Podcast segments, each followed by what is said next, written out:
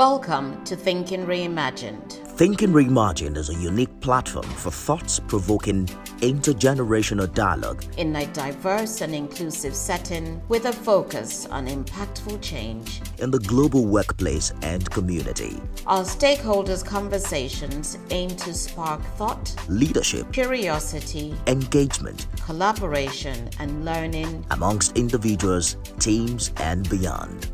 Enjoy, Enjoy this episode. episode and subscribe to Thinking Reimagined on Apple Podcast, Google Play, Spotify, and other outlets.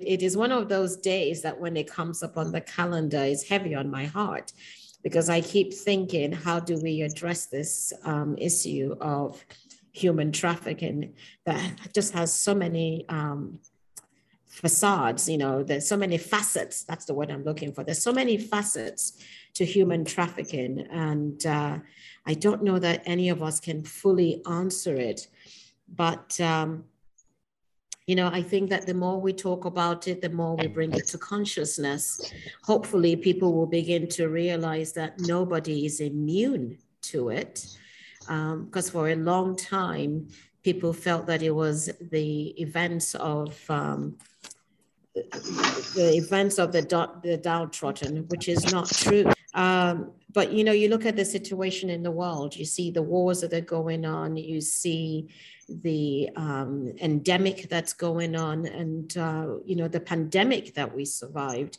and still surviving because now it's endemic. And all of these factors are contributing to the JAPA, the human trafficking um, syndrome, and and then you start to look at how um, because we've become so digitalized, um, it's having such great effect in so many ways. I mean, there's there's a whole network that's able to use these platforms to hide underneath and do this um, dreadful sort of business because it is a business for many people. It is a business. Moving people into different areas is considered a business. It is a cartel we don't even have accurate figures.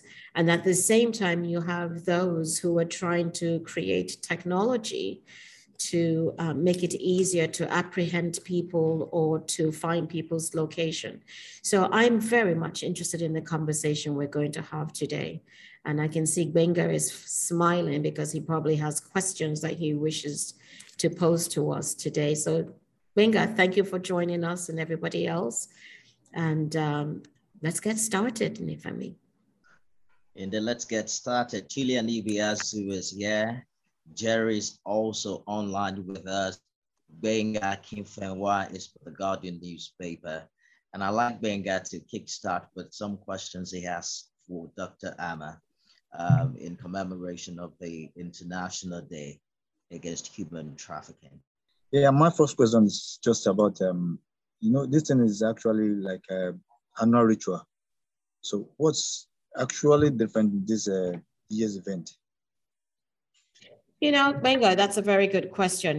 And it's interesting that you should use the word ritual um, because it's not the word that I will select, but I can see how you will perceive it in that way.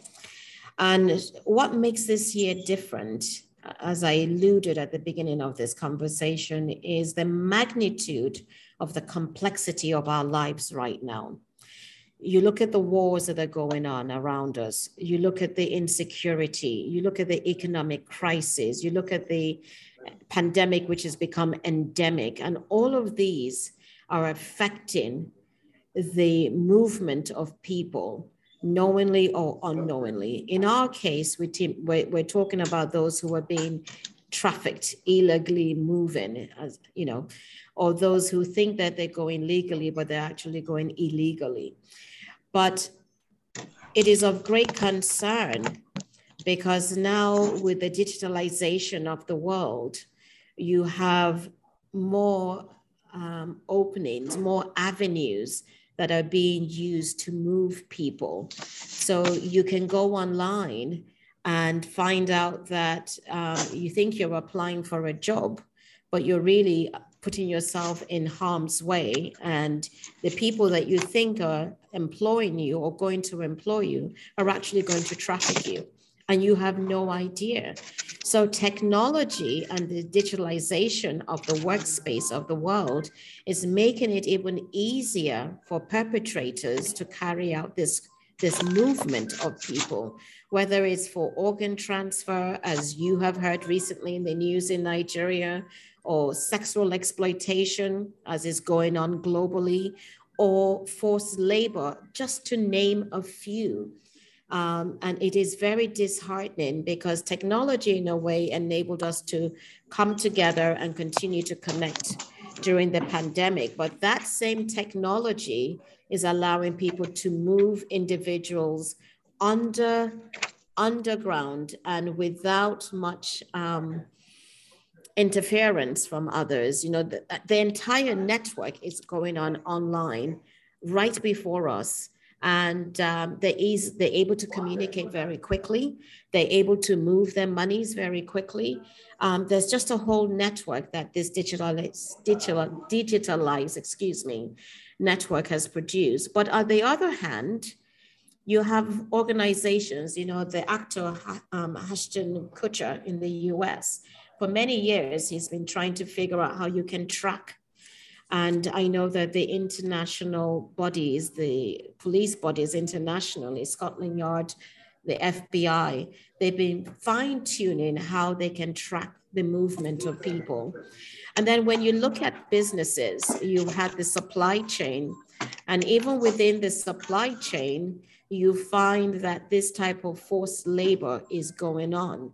So getting the transparency of the um, supply chain which will then reveal where human trafficking is occurring, is become very important. So I hope I've answered your question, or perhaps it will lead to further discussions um, amongst us. Yes, well, with uh, what you've said so far, ma, uh, will you say that the government and the stakeholders have done enough to stem this tide, this type of this uh, issue? No, not at all. Not at all. We haven't even begun to scratch the surface. Not at all think about it. We had an episode a few weeks ago about japa. What is japa? The, oh, I don't remember the exact definition that Nifemi gave that day, but it's people running away from a situation, leaving a situation.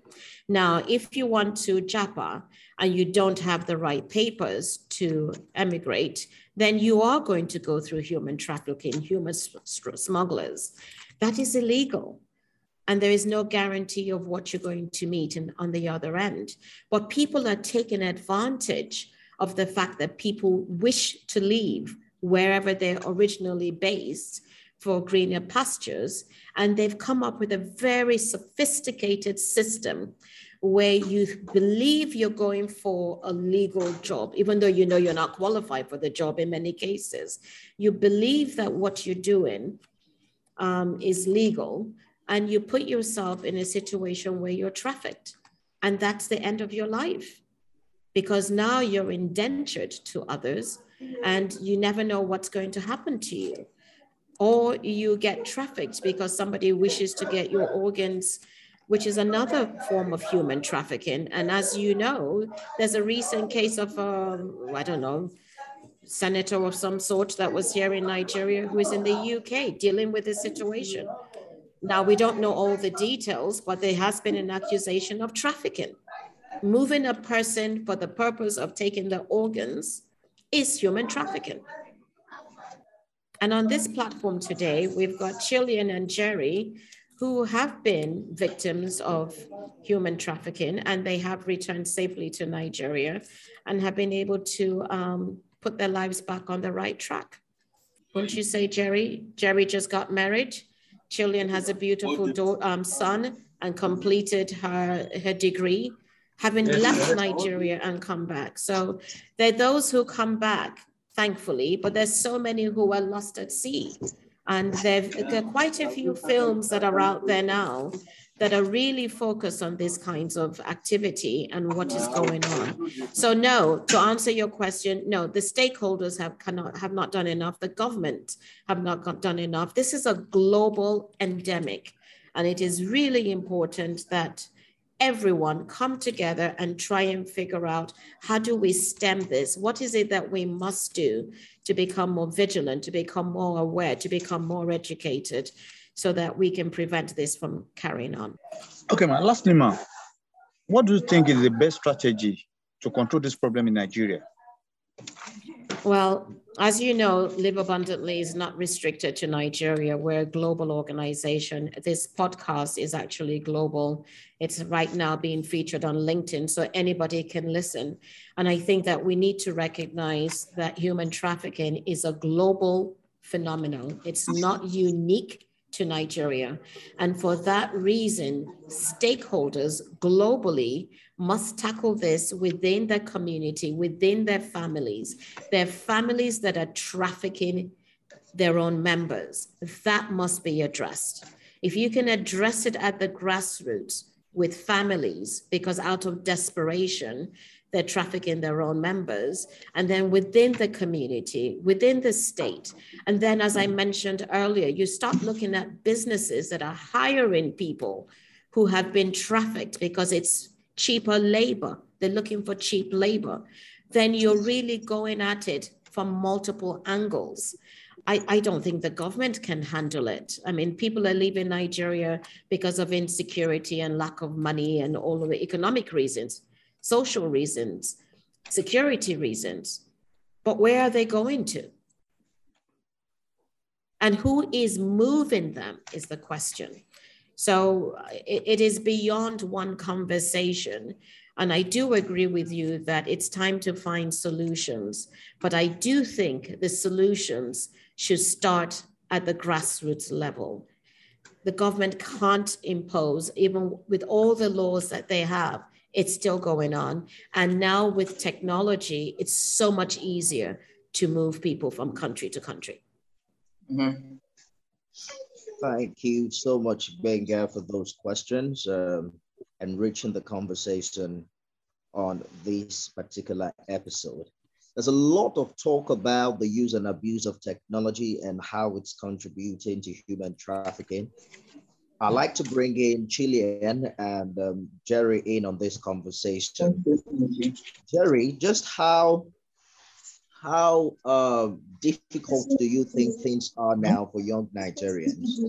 Just recently, NLC embarked on a two-day protest. Some group of senators attempted to impeach the president the other night. There's a lot of talk about an indefinite strike if ASUU doesn't call off its five-month-old strike. Would you say that uh, the society or the situation in Nigeria is even inspiring more people to japa in the real sense of it.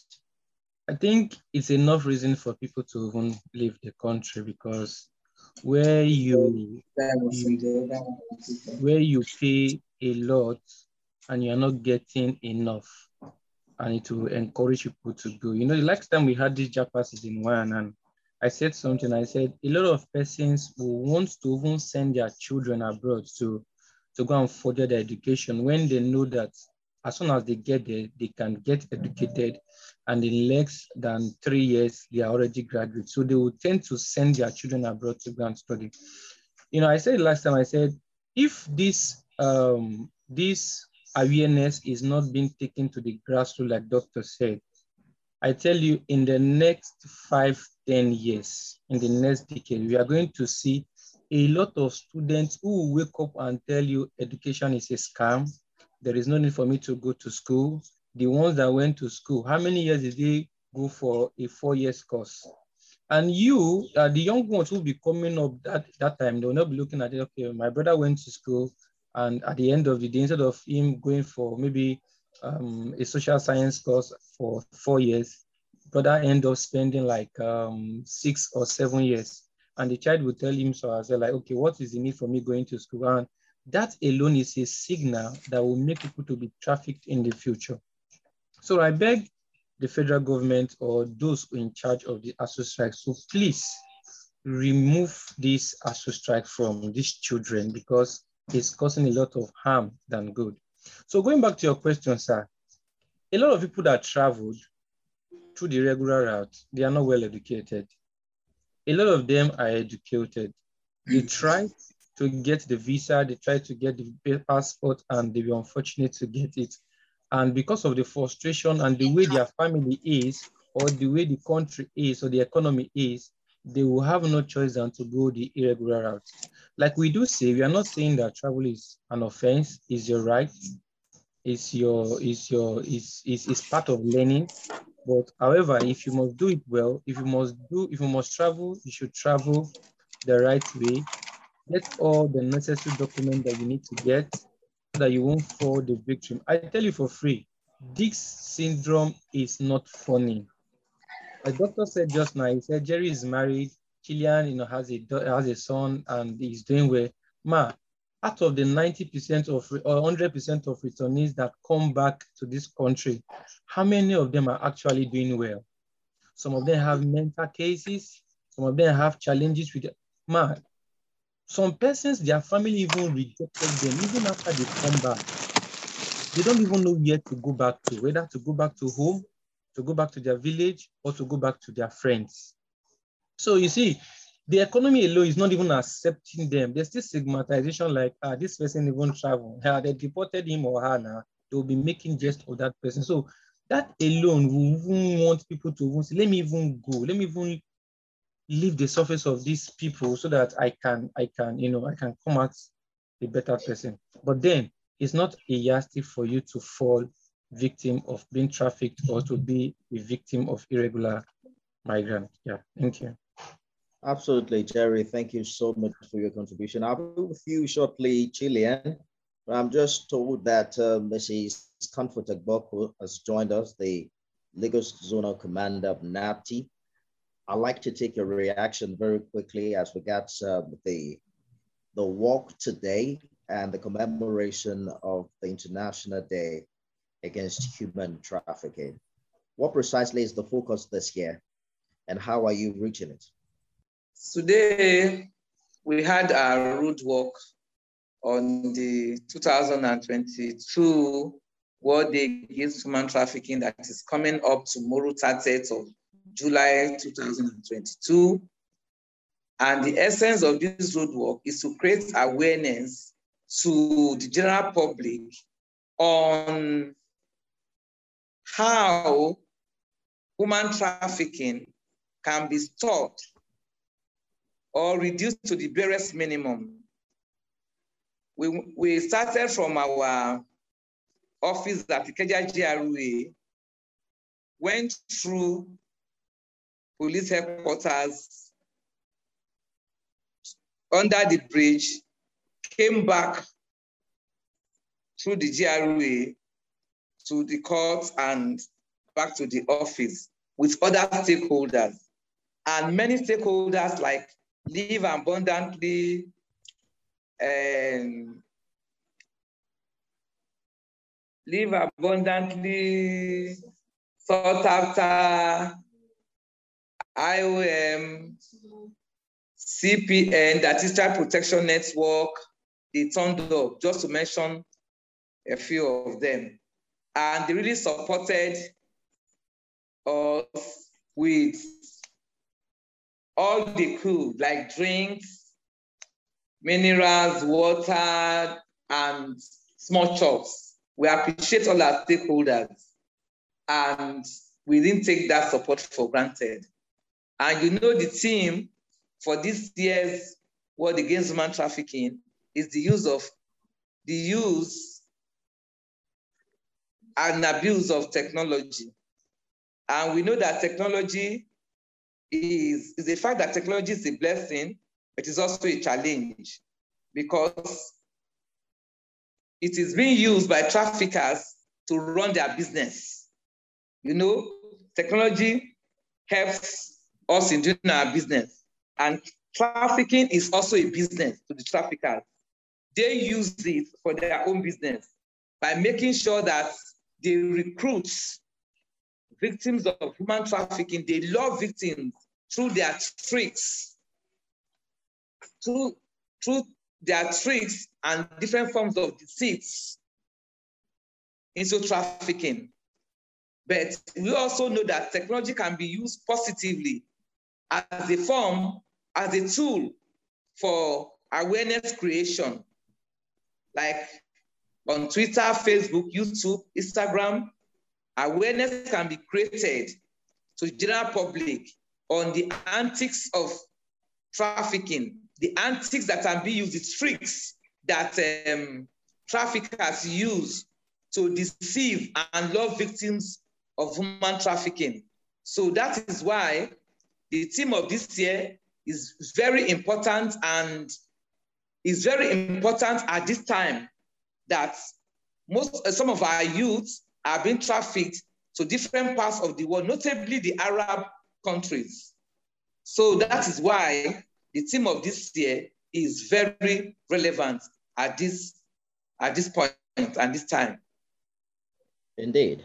We're hoping that the message is getting to those who need to hear it. Chilean, uh, Chilean rather, please talk to us quickly about how vulnerable you think people are years after you made that trip. Do you think that the conditions within the country has made or is making more younger people vulnerable to make this, uh, these very dangerous trips?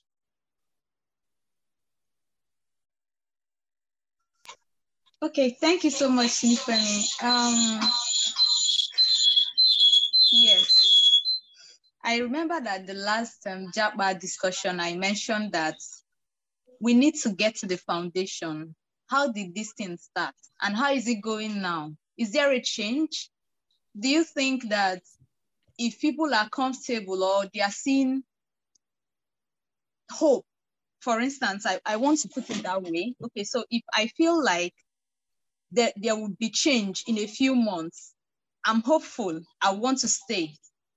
But when there is no hope, when everything seems to get worse, for instance, I think it was three days ago, my mom was saying that things are really expensive for them back there in Delta. And I said the same here. It's gets, getting really worse by the day. So if you look at the way things are, people are vulnerable. For me, I feel like even most of us who are working are also very vulnerable because if you look at how much you're being paid, salary is not increased. Things get really expensive. If someone sells the idea of migration to someone who doesn't have an idea of what human trafficking is, the person will jump at it. Um, students for instance, I mentioned that there was um, a particular month last year when I did one survey to find out how they are coping in schools. Most of them didn't have accommodation. They were putting up with friends. Let those friends relate with cousins abroad. And then they tell them, please, if you have friends, gather them, I want to help. They would go. Some wouldn't even mention to family that they are traveling because they are vulnerable.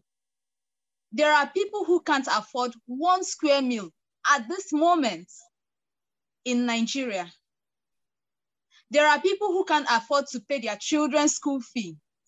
So if someone sells the idea of migrating irregularly to them, they won't think twice about it. They would take the option. So many negative things going on. Insecurity. If these things are not addressed, much more people will migrate irregularly.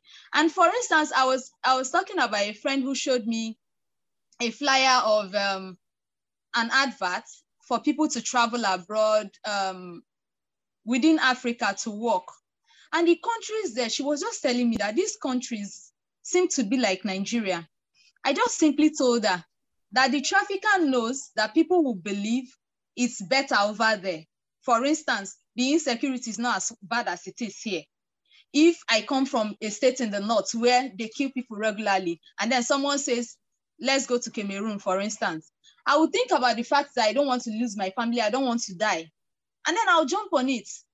So the thing is, the situation of Nigeria is making people more vulnerable.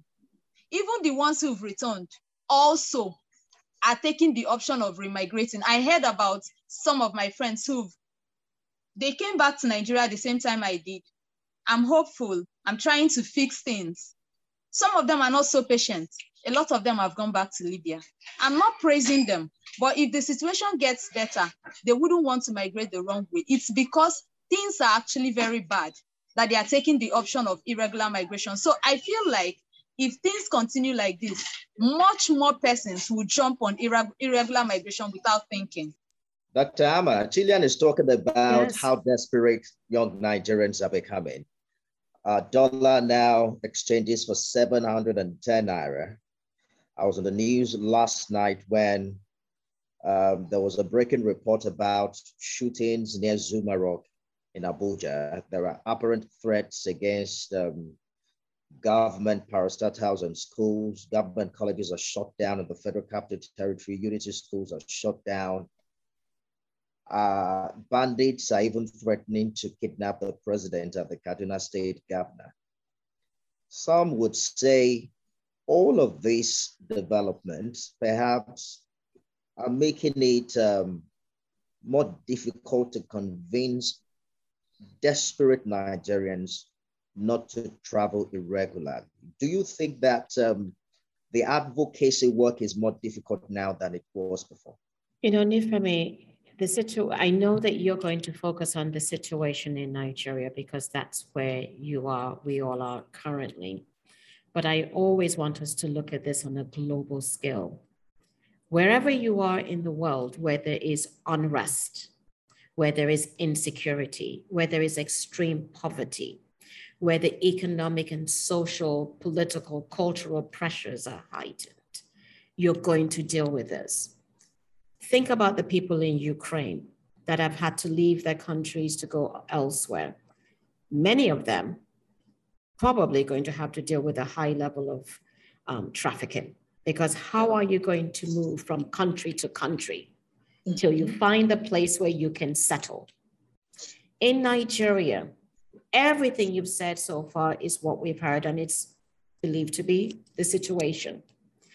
If you cannot give people the basics that they need to feel that they belong in a country, they're going to believe that going elsewhere is a better situation for them. The reality is, it likely is not.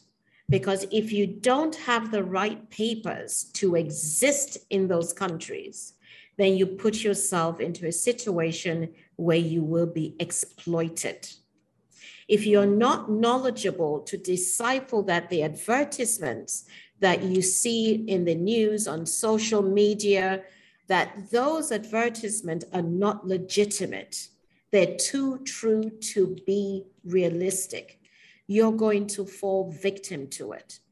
If somebody is advertising for a nurse and you're not a nurse, why are you mm-hmm. putting up your name? Why are you submitting yourself? If somebody is telling you that you're going to be a nanny and you do not have the qualifications to travel, you don't have the papers to travel, why would you submit yourself to it? If they're going to get, oh, they say, oh, they promised us passports, blah, blah, blah. The reality is they promise you the same passport they've used with countless other people to move them abroad and they're moving you into a situation where you become indentured. I think it's 79 or 80% of those who were trafficked are, into, are forced into sexual exploitative situation. That is the global figure. And we don't have accurate numbers because people are leaving countries irregularly. They're being transported by land and in all forms of way. You just don't have an accurate figure. 20% of the people who are trafficked are children. We have a critical issue globally, not just in Nigeria, because the same situation exists in the United States, in the United Kingdom, in Europe. Homeless children, street children. It is so easy to move street children because nobody has an affinity for them. Nobody knows them. They don't belong anywhere. They're desperate to survive. You can see the children begging on the streets, even here in Nigeria. And you know there's somebody behind them that's forcing them to beg so that they can collect that money. That is human trafficking. Yeah. You see it every day. And yet nothing is being done. But you can see their minders are watching them to see what they're collecting, if they're standing up. And there have been stories of people going abroad and being maimed as a way that they can earn or be given more money. So really, you have to look at the situation globally. The, the, the pandemic, which is now endemic, forced people into situations where they were trafficked. You've got the endemic who is forcing people desperately to get out their situation. You've got wars and you've got insecurity and unrest that's making people more vulnerable. You've got a heightened inflation that's going on. And even before inflation, it was difficult for people to survive. So there's a level of internal trafficking that's even going on in this country where people are saying, oh, well, you know what? Um, I, am going to take your daughter, I'm your relative, I'll take your daughter to Lagos and they will work. You think your daughter is working in Lagos with your relative and your daughter has already been taken out to another country. These situations are so tenuous, but it's based on certain factors that are occurring that are beyond people's control. And they're simply trying to survive. And I know that I brought this up and everyone has sort of just sort of let it pass through. Trafficking is done by those who are in positions of authority. Positions of authority. And I have mentioned the situation that's going on right now in the UK that is not getting the attention that it should. You have a senator that's being accused of trafficking a child, or we don't know how old, is it a child, is it an adult, to the UK for the sole purpose of organs transfer, organ donation. That's occurring right here in Nigeria. It's occurring globally. So we need to come back and make people accountable for what they're doing. But those that are doing it are in positions of authority. And they are now using technology to ease the way in which they move people along. And to the average person looking, oh, it looks fine.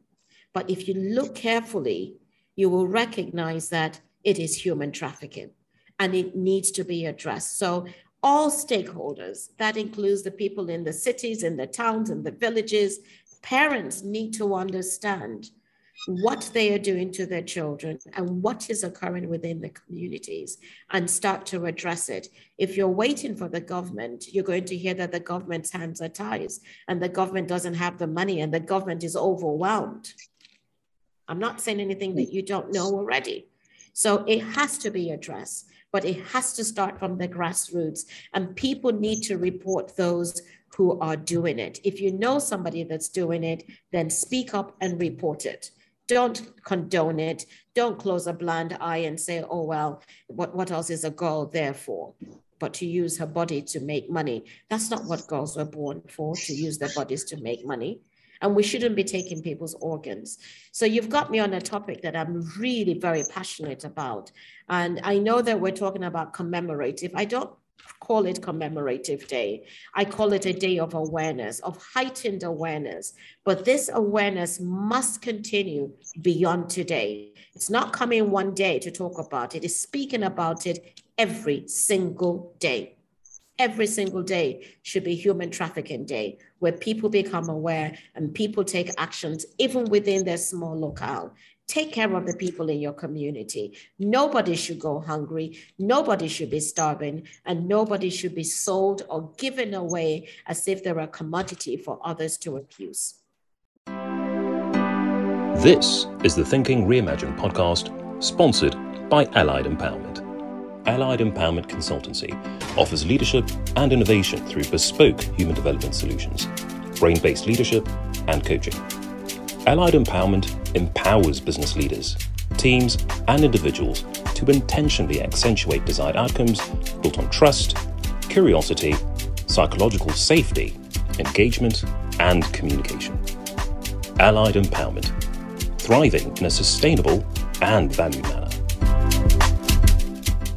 Absolutely. Talking about awareness, Jerry, I'd like you to speak to the red flags to look out for particularly now that attention is turned to the use and abuse of social media. Dr. Amma mentioned the case with the former Senate president in the UK. That case is still in court, but already Nigeria has confirmed that the victim, the alleged victim involved is not a child, is 21 years old, and they will wait for the court to decide if there was indeed um, um, a case of tra human trafficking that can be proven that can be proved in in um, in that court.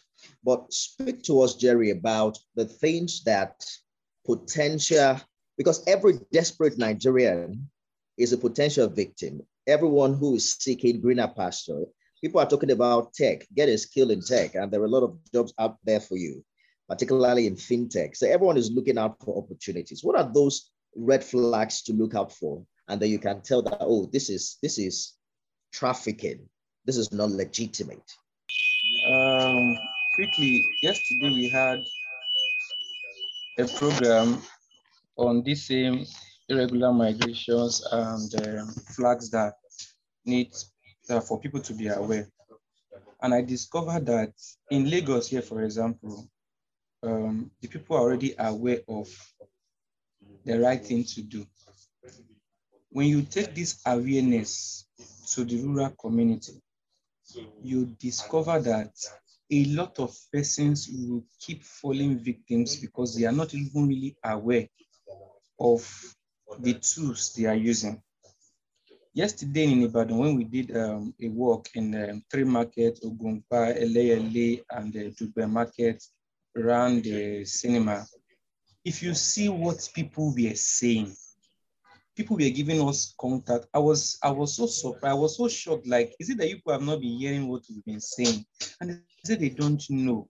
It means that this grassroots, they don't know that you still need visa to travel. This grassroots do not know that um, you need a, a passport to travel. They believe it's only the rich man that travel, and that's the reason they are falling victims. So some of the red flag you need to know is that when somebody tells you that I can take you abroad with less than a millionaire or like 300,000. Just know not them be that. If somebody tells you, I need a, a nanny abroad, can you bring some, do you have a friend that, you know, can come along with you? So, you know, I will help you, you know, because you are a young girl. I just like you. I don't know what makes me to like you. Not them be that. If somebody take you, maybe you go to church and pastor or your imam tell you your destiny is not in Nigeria, your destiny is abroad. I just see this vision now that uh, if you go to abroad, you're going to make it. That is a red flag. Now, then be that. If somebody now say, have you heard about this this this great man? Because if you go to um, somewhere in Lagos or some of, of our bridges, you see work in Dubai, 300,000. Work in Germany, 200,000 work in Canada. Canada and Australia is not being used now. Work in Canada, 400,000 in a month. Those are red flag. You need to run from such publications. They are not real. They are not true. When you get there, you'll not begin to see the real thing that we are talking about. I give a quick example. A guy saw an advert post to work in Australia. He stays in Ikorodu, very close to me and he went to apply. When he got there, he said, you want to travel? He said, yes. They said, are you sure you want to travel? He said, yes. Do you have international passport? He said, no. So, okay, don't worry. Our company, we are capable. We help you get your passport. We help you get your visa. We help you travel. We'll pay every logistics that you need to get. And the guy was very, very, very happy. Like Jerry does this. At the end of the day, they said before he is, he is going to travel, that he's going to work for them for one month before he will travel. That is a mm. product that is sell, that is a herbal drugs that he will sell. When the guy opened the herbal drugs, it was not even herbal drug, it was weed that was mm. inside. And the guy started selling that weed from one ghetto to another. Now, the plan was he wants to travel.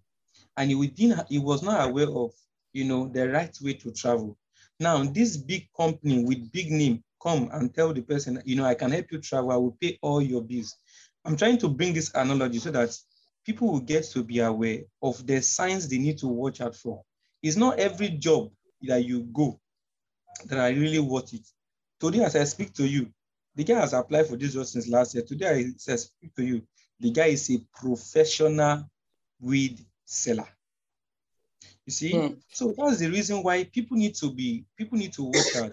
So just to add to what I want to address two things, just to add to what both Dr. Amma and Jerry has said. Um, Dr. Amma asked a question: Why do you? Uh, why do people take the option of irregular migration when um, there are other better options? um, due to the fact that they are in difficult situation. And then the question still links to what you asked, Jerry. So um, I feel like the, one of the reasons why they are taking such options is because of what the traffickers tell them. For instance, they sell you cheap, very cheap options, um, and they make it look very easy. They make it look like you're not going to have any struggles. So by the time they are selling these options to the people and using, they have very strong um, evidence and facts that I don't even have in most cases. For instance, they want to sell to you an idea of someone who had traveled. I was the one who pushed the person. I did everything. I was the one who processed it. They have very strong evidence.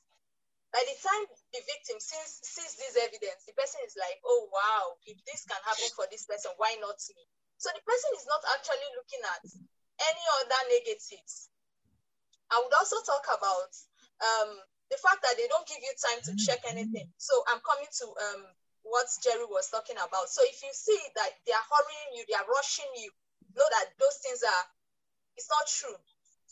Sometimes they will just tell you, you, you just need to um, prepare in the next three days. I have all the documents, everything is set. Once you see that they are hurrying you, they are rushing you to prepare and follow, know that there is something up. It's not real. And I've, I've realized that most times they do these things even for people who are going by flight, by air. So that means that they are even hurrying you. Meanwhile, you're supposed to have a process where you go to NIS. They don't allow you to do that. They don't allow you do the process of going to the country's embassy. They tell you they have it all figured out. They are rushing you. Run. Nigeria is hot now, as if there is there is fire burning somewhere. Once you see such a thing, know that once it's easy and there is rush, know that it's a no-go area. Don't even try it because there is something fishy the person is trying to hide. And then also, if you have information to ask them, maybe some questions to ask them, and you're trying to ask those questions, and the person is trying to um, avoid answering you, red flag. Most times, they, they try to like um, find a way not to even allow you ask the question. And then also if they tell you that nobody should know about it, maybe if you're saying your family and the rest of them, you want to tell them, red flag. In most cases, they use the fact that we are Africans. Um, you know that in Africa, there is juju. The moment you tell anybody, you're done for. Just when you start seeing such signs, um, know that the person has skeleton in his cupboard. He's hiding something. He doesn't want you to see that thing or even exposing.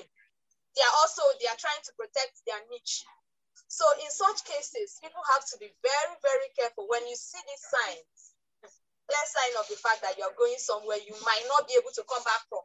I came back, but there are a lot of people who are back there that I'm not sure would have access. We are trying to even, in most cases, we are trying to even support some of them so that they can come back but we have still a lot of persons who in several countries cannot come back. Thank you. Indeed. Oh my, so it's been very exhaustive, a lot of information in one piece. I'm sure that uh, the red flags are clearly noted by everyone who is watching online and our listeners on our podcast platform. Let's turn our attention to the Zona, the Lagos Zona Commander of NAPTIP as we begin to wrap up this session. It appears that NAPTIP has a huge task ahead, uh, particularly seeing the condition within the country and indeed globally, the concerns of um, many citizens of the world and many legitimate reasons why people want to leave their country to a better place. But um, I, I, would ask um, you two questions.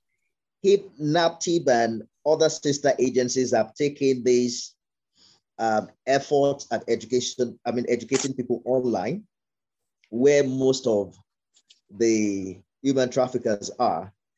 And is there also a platform of fact checking with NAPTIP where someone who is considering working with an agent or who is considering leaving the country can confirm if those they are dealing with are legitimate with your agency?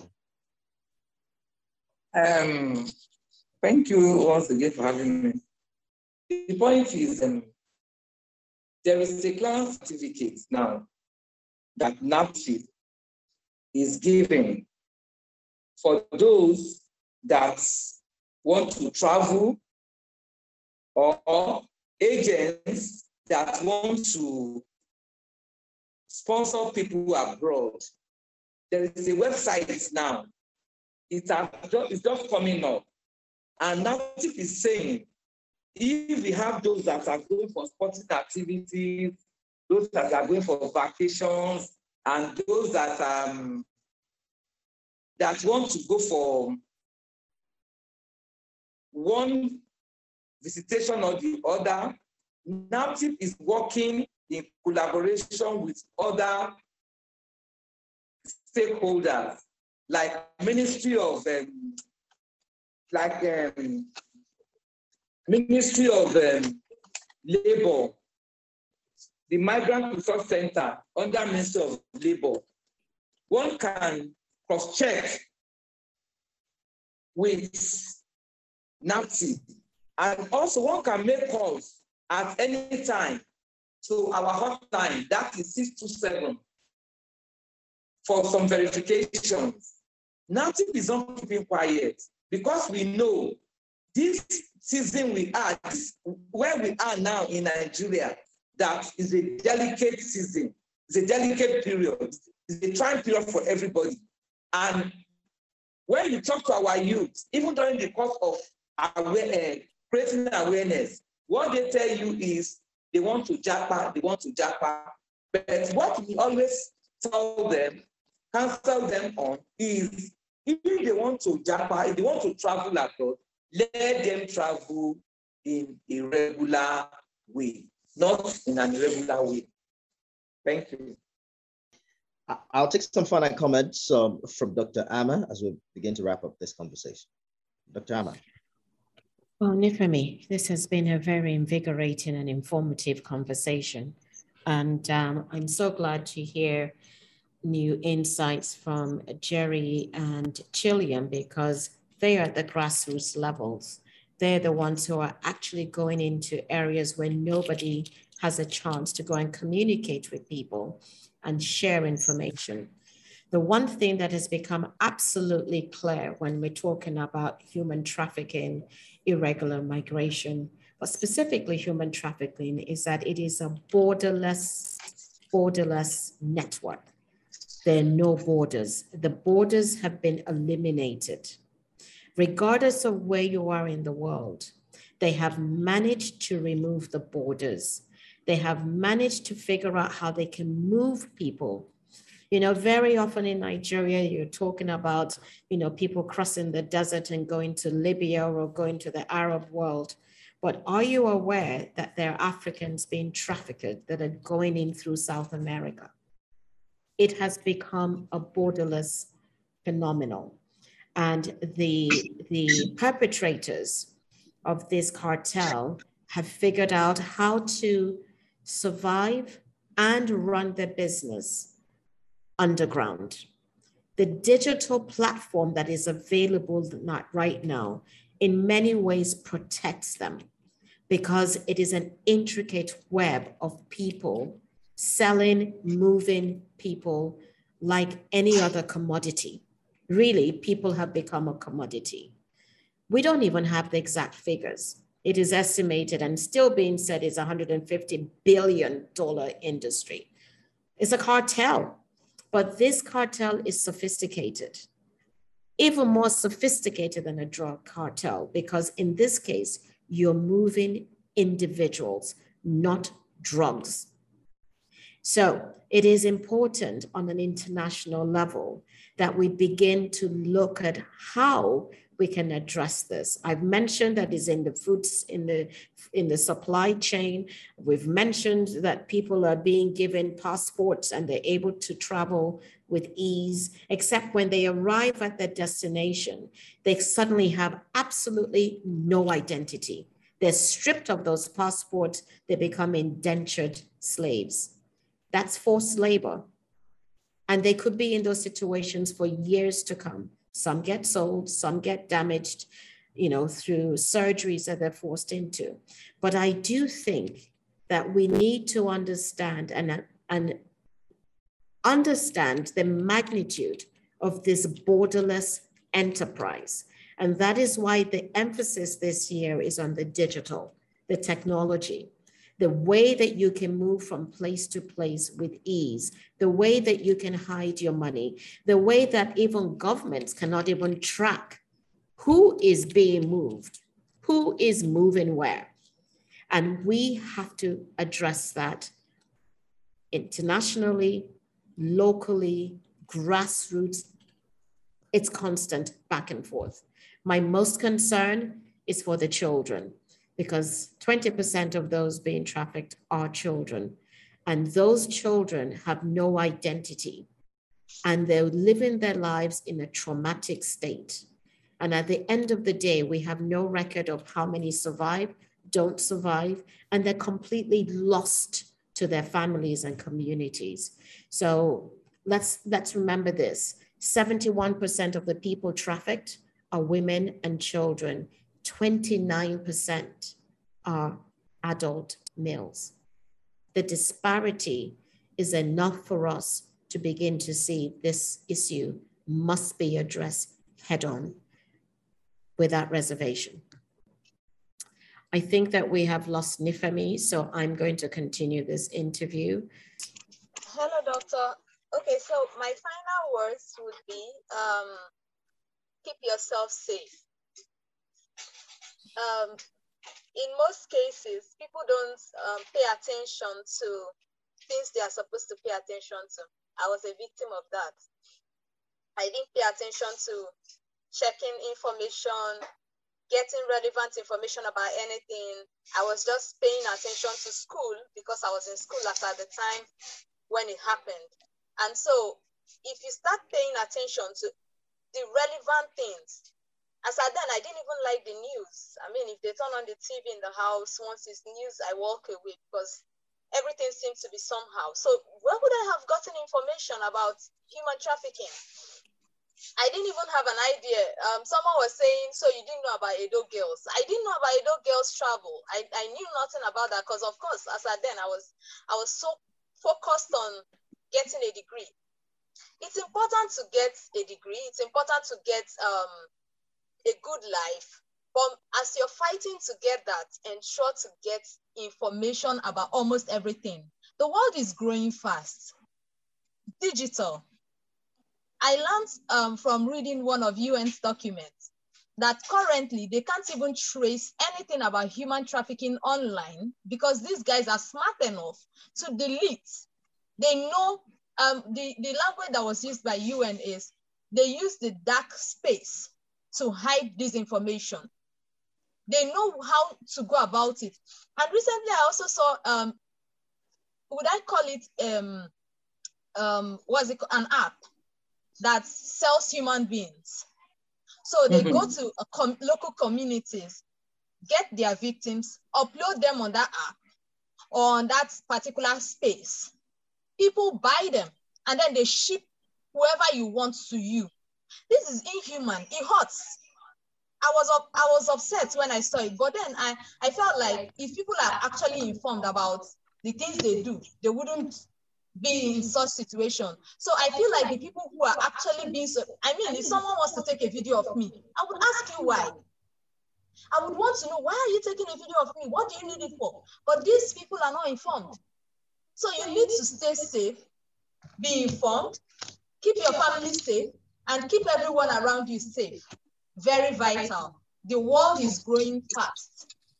We can't keep track of everything they are doing, but we can keep ourselves safe. Thank you very much, Doctor.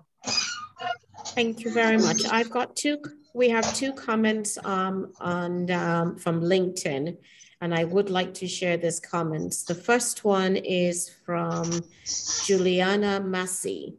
And Juliana says, absolutely, the challenges of street children is growing daily.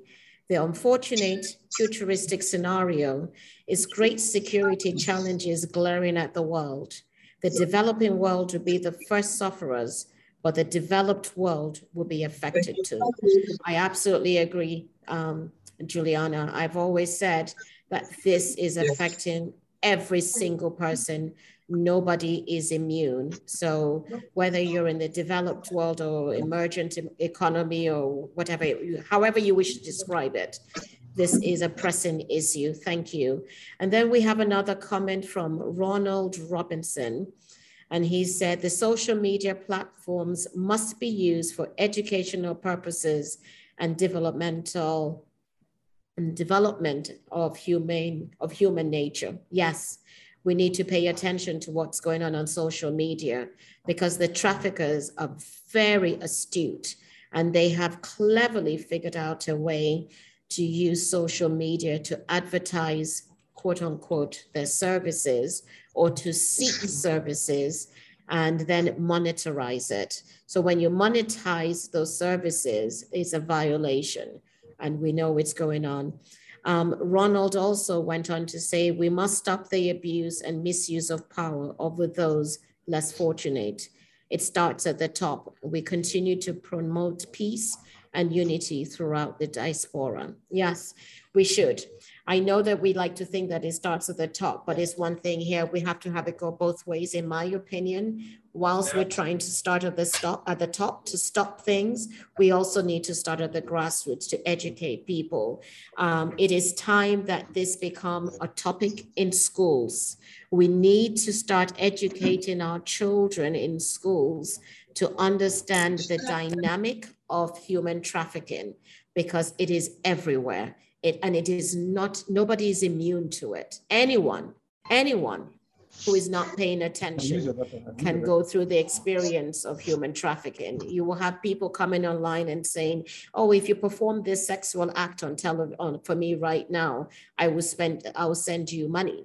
Oh, if you can come here and meet me at this place, I'll give you some money. and You can just come for a party all of these are elements, uh, subtle elements of human trafficking. And I do think that it's time that we, we become more vigilant. Um, Jerry, what are your final words as we um, close this episode? Thank you. Okay, my final word is what I want to say. If you see something, say something. And the reason why we are not saying it is because that's the reason why the, the reason why we are not saying it is because we are scared of it. Nobody wants to come out of their shell.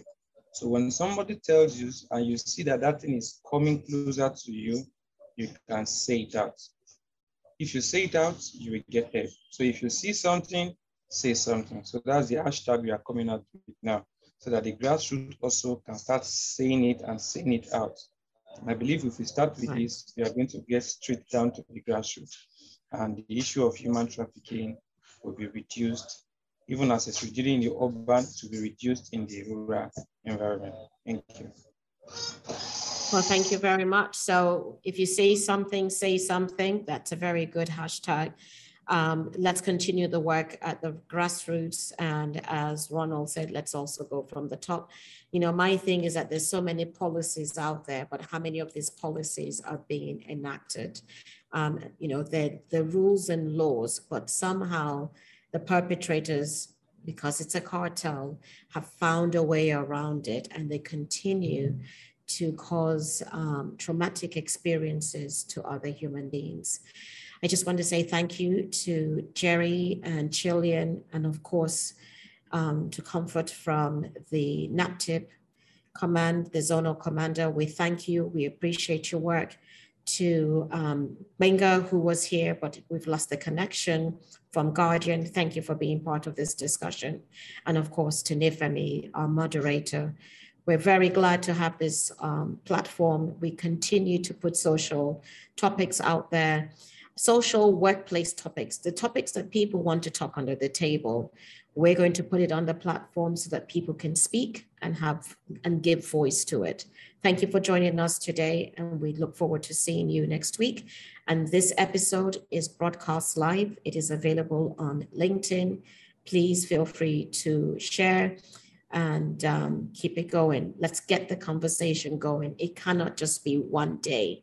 It must, must, must be continuous and I just have a message here from Comfort. She said, sorry, oh, she said, my final words are that our youth are creative and internet savvy, but they must be careful not to fall prey to the baits of traffickers, the baits that traffickers have online.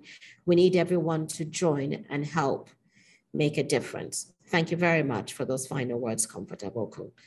I appreciate you all, and we look forward to the next podcast. This has been a Think and Reimagine production. Thank you very much, and you be well. This has been a Thinking Reimagined podcast. The executive producer is Dr. Amma, co producer Peter Amon Boyle, and it is moderated by Nifemi Okuntoye. The podcast is edited by Nelkan and supervised by Dun Sokwa.